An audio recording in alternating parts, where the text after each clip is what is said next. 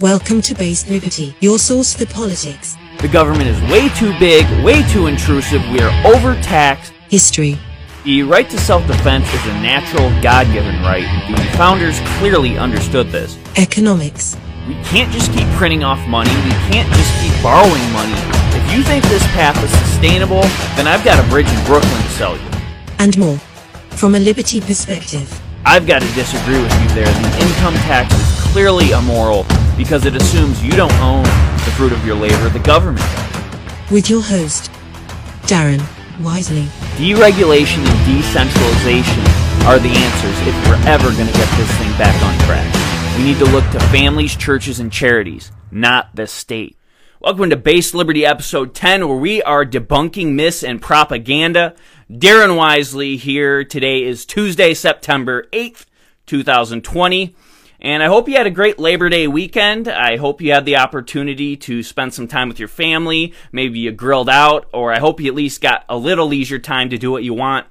I know I had a great time. I managed to get to the golf course with my boy Zach, and it was mid-high seventies, not a cloud in the sky here in southern Michigan, slight breeze, but not too much. And we just had a blast, and I'm really grateful uh, for that opportunity. But I didn't slough off all weekend. I'm actually recording this episode on Labor Day because I wanted to give you guys uh, something to start your week off with the morning commute. And this topic is going to be really relevant in light of the Labor Day holiday. So speaking of Labor Day, aren't you so thankful for labor unions and labor laws? I mean, without them, children would be working for a penny a day in a sweatshop, one hundred hours a week. You'd probably risk arm and leg every day at your job in miserable conditions, no weekends. Meanwhile, these greedy owners are stuffing their pockets, getting fat, going home, swimming in a pool of money, just like Scrooge McDuck. Well, if you're like me and pretty much all Americans, that's the narrative you heard about the labor movement and what life was like uh, before pretty much the nineteen thirties in the United States. Because the labor movement is really dying, at least in terms of private sector union influence, there isn't um, a lot of debate on these issues, and people on the other side really aren't willing to stick their neck out on it. But I wanted to come in here and give the other side to that, because pretty much everyone going through the education system only hears one side of this extremely skewed narrative that is being pushed by socialists and progressives. Up until the nineteen thirties in the United States, you really did have freedom of contract. Courts recognized if you made a promise, if consenting adults entered into a voluntary agreement, they would fulfill their promises. Strikers could not just come along and interfere with work and basically uh, extort business owners. One great example of the attitude at this time was in the Lochner case. Now, every first-year law student will learn about Lochner versus New York. It was a nineteen oh five case where the Supreme Court of the United States said that New York could not have a statute that uh, set certain work-hour limits on their workers. So the Supreme Court of the United States struck down this New York state statute. The rationale they used was in the fourteenth Amendment, which I'm a little suspect of, but they talked about freedom to contract, and that's the idea I want to point out, is this idea that you're an individual, individualism of self-ownership, and if you make a promise, you keep it. You don't say, oh, I'm going to make a promise, but actually I'm not going to do it because I'm going to have the court bail me out. So this was really the pre- prevalent attitude at the time. Now, since then, of course, that's changed. Uh, in any legal circles like academia, they scoff at the Lochner case. I mean, you go to a classroom, talk to a law professor, and they act like it's the worst decision ever. They're like, oh, freedom of contract, because all these people are leftists, and they hate the free market. They hate capitalism. They, help, they hate self-ownership. Lochner case is kind of a big joke to them. It's kind of like in athletics, if you say, oh, you Bill Buckner'd that, it's not a compliment. Well, that's how they look at the Lochner case. Oliver Wendell Holmes had a dissent. They all praise and worship this dissent. Oliver Wendell Holmes is a clown, and so is his dissent, but that's exactly why they love this guy so much. You do have some uh, conservative or libertarian circles where they will say that Lochner was correctly decided. I've seen some folks at the Cato Institute do so. Um, and I don't think states should strike down uh, laws between consenting adults uh, in their employment terms. But my, I do have an issue that neither side really is going to talk about much, and that's federalism, and that's should the Supreme Court strike down a state labor law.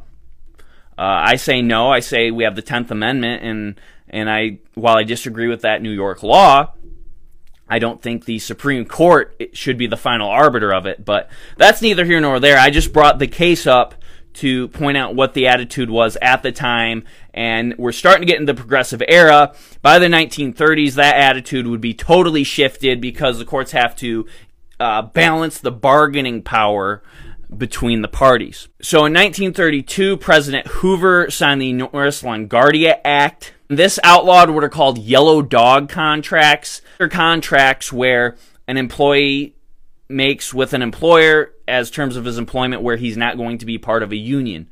This is really interesting because, again, if consenting adults say, hey, as part of your terms of this contract, these are the things you're going to have to do, just like, hey, you're going to have to be here at this time, you're going to agree to this wage, you're going to wear this uniform.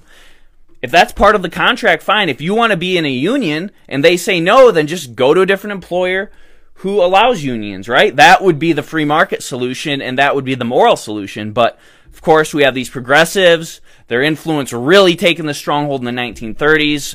So this is the start of uh, a very uh, pernicious labor movement. So under this act, unions could not be prosecuted under the Sherman Antitrust Act. And I'm not going to get into the Sherman Antitrust Act, but there's some more uh, awful legislation that should definitely be repealed. Now we're getting into the New Deal with Roosevelt, and we have the Wagner Act. Wagner Act really shook things up. It really gave the unions this power they craved, and it's really, really immoral when you look at it, because basically if a shop says, votes, and say fifty-one percent say, yeah, we're going to be in a union, the other forty-nine percent say no, the forty-nine percent still have to pay union dues, because they they use this principle of a free rider where you're getting the union benefits, but you're not paying the dues.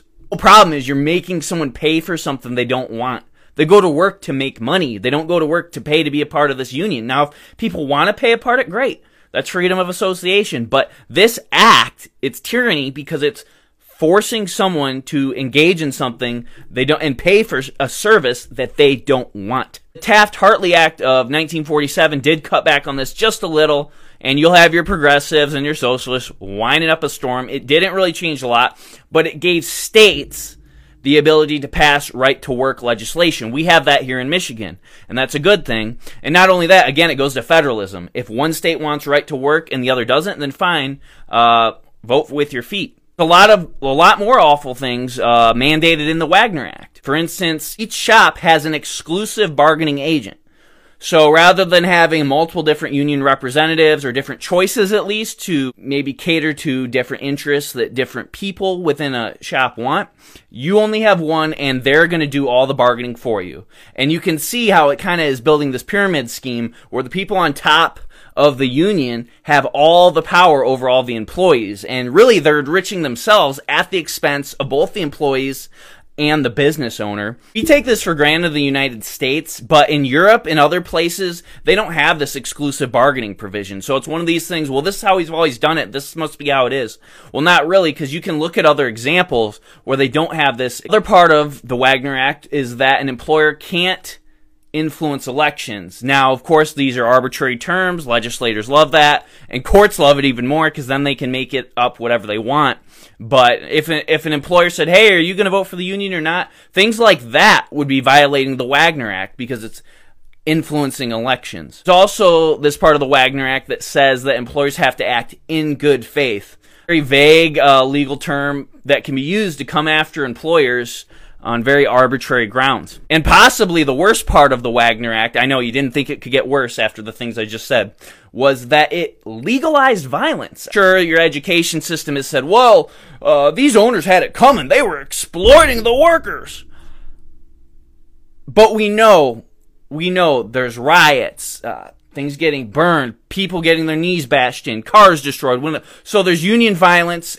Basically made it so that, you know, and under normal circumstances, you go, you break someone's window in, you would be prosecuted for that. under these circumstances, you go break your employer's uh, window in as a strike, you're going to have some legal protections. It provides a lot more cushion. And F A. Hayek, who I do have on my picture back here, said, "Unions are uniquely privileged institutions to which the general rules don't apply."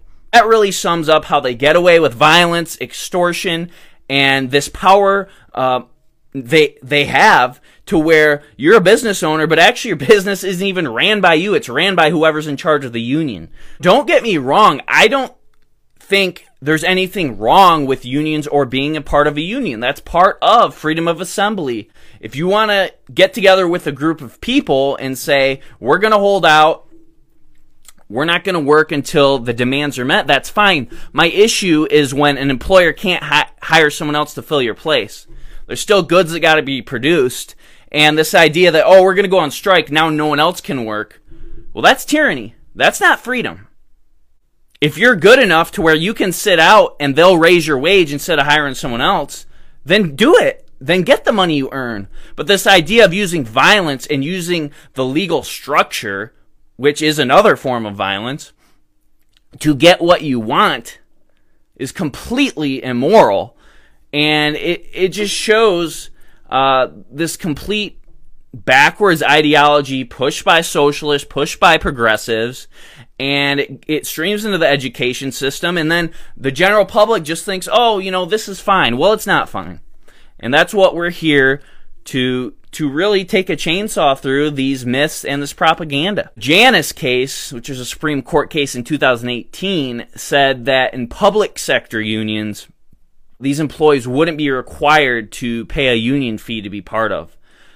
I think it's really interesting they only applied this in, to public unions, but public sector unions are completely immoral. Now, what I said a second ago, I was talking about private unions. Again, freedom of assembly, freedom of association, that's fine. But in a public sector, you're bargaining against taxpayer dollars. So it, you're not... You're not bargaining with an employer in a free market setting. You're saying, hey, if you don't give us a raise or you don't give us these things we want, but the people they're bargaining with aren't the people paying them, because the taxpayers are paying them. The, the government officials or what have you, that's not their money. If they want to give them a raise, don't skin off their back. It'll be just another uh, promise not kept. Well, that, well, that's nothing. They do that all the time. So it's immoral, and if we have these, quote, public servants who are supposed to be so benevolent and looking out for us, and they're so awesome, why do they need to be unionized in the first place? It's that contradiction and that leftist logic. Well, unions are great and they're looking out for us. Well, you say the same thing about government, so why do they need to oppose each other? It's a little about the history, the morality of it. A lot of the talking points about labor laws, about unions, really stem from Marxist ideology, and I'm not just throwing that term around, because Karl Marx had what he called the labor theory of value. Let's take an example. Say I sell a chair. I have three employees, each of their labor in making this chair is valued at ten dollars. So, and under the labor theory of value, that chair is worth thirty dollars. Now, if I sell that chair for forty dollars, then that's ten dollars I've exploited from my employees. Now, that doesn't make any sense, of course, because as the person who had to market this chair, who had to find the employees, had to, you know, upkeep the shop, who has overhead costs. Um, I'm not taking in any money to pay off those things, but Marx completely ignores all that, and of course there's assumptions on what the value of those employees' labor, the ten dollar figure, is in the first place. Carl Menger, who's also on my poster back here, he's the founder of the Austrian School of Economics, and eventually I'll put a video about the Austrian School. I know I've touched on it a few times, and I'm sure you guys would love that. But Carl Menger pretty much just blew to smithereens uh, Marx's labor theory of value. Menger said that value is subjective, and he used the water-diamond paradox. So why is it that water, which is essential to human life, you could only go, you know, a few days or a week or whatever without it and survive, it's so cheap? But a diamond, which presumably you don't need to survive, is so expensive. Now, Marx, under his labor theory of value, would say a diamond is so expensive because it's so hard to find. Um, all the mining that goes into it, all the work So a dime is expensive because of the labor that went into it. Menger says, no, no, no. Value is subjective. There is not objective value. When you think about it, if you had two thousand bottles of water in your house and I said, here's a bottle of water for a hundred bucks, you'd say, you know, go kick rocks. But if you were stranded on a desert with nothing to drink and you had, uh, say you had a diamond, you had this beautiful diamond, and I said, and this diamond's worth thousands of dollars, and I said, hey, this one bottle of, you know, Aquafina that I got for ninety-nine cents at the gas station, and then somehow I'm at this island, but ignore that, but I, I show up, you trade me the diamond because that water is necessary to sustain life. So value is different in different situations. I mean, take a second, think about things in your own life. You may value way more than someone else, or there's things that other people value way more than you. About an Xbox game, it's sixty bucks. Um, you really like that game, you'll eagerly pay sixty bucks for the new Call of Duty that's coming out. Well, how much would someone pay for Call of Duty that doesn't even own an Xbox? Oh, I paid sixty bucks for a game, I can't even play it.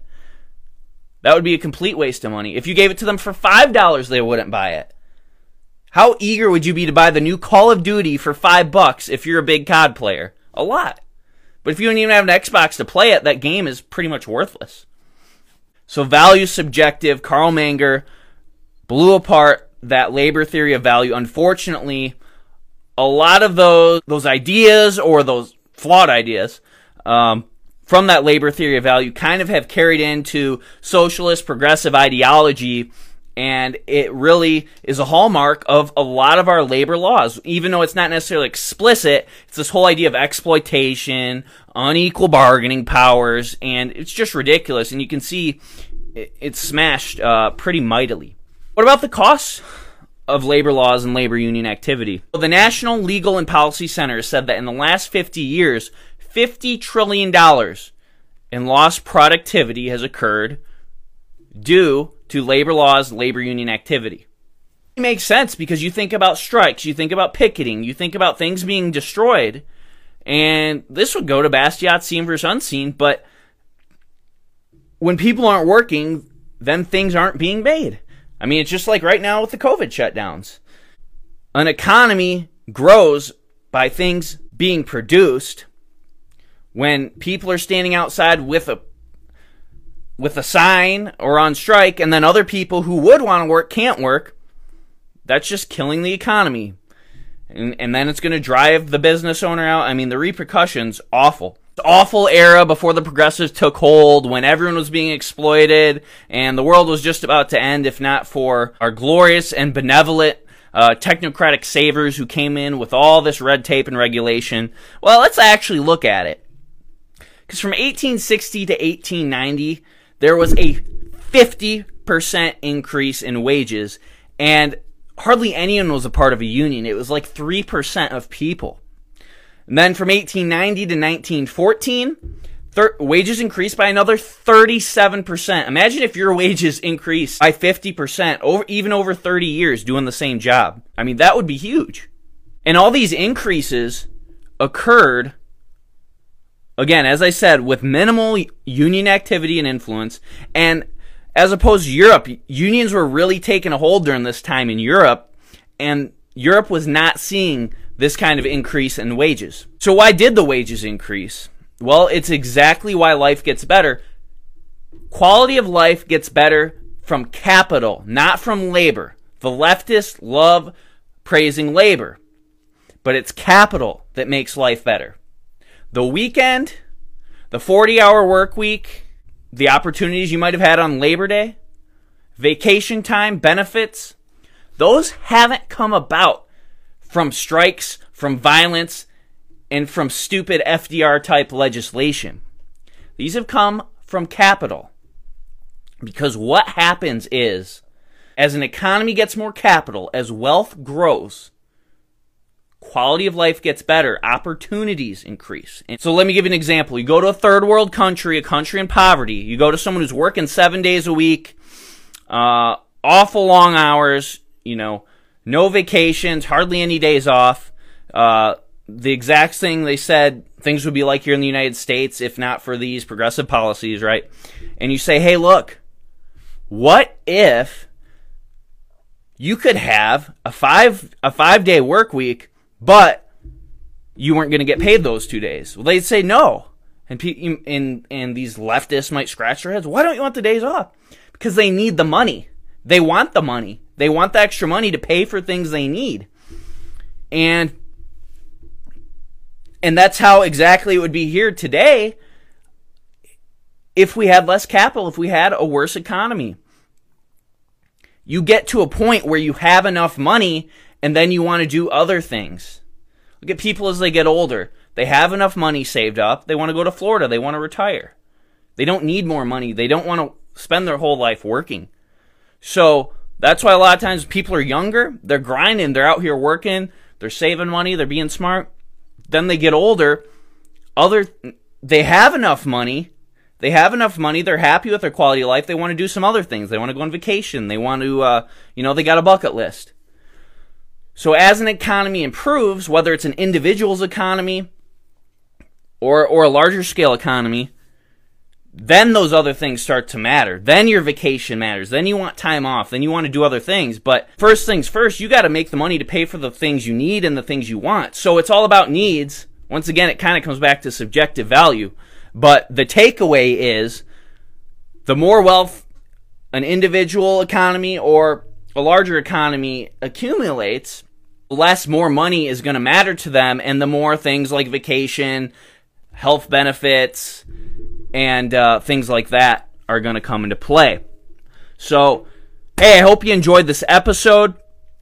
Um, it's great to hear the other side of the labor story because you really rarely ever hear it. And if you liked it, you want your friends to know the truth about labor, then like this, share it, subscribe. Uh, we're on every place you get your podcasts. We're on YouTube. It would really mean a lot to help us keep the lights on. And with that being said, I am so excited about Thursday's episode. Uh, going to go after one of the golden calves. And uh, make sure to tune in. Hey, have a great week. It's a short one. And um, be glad you're not an eight-year-old working one hundred hours in a week in a sweatshop.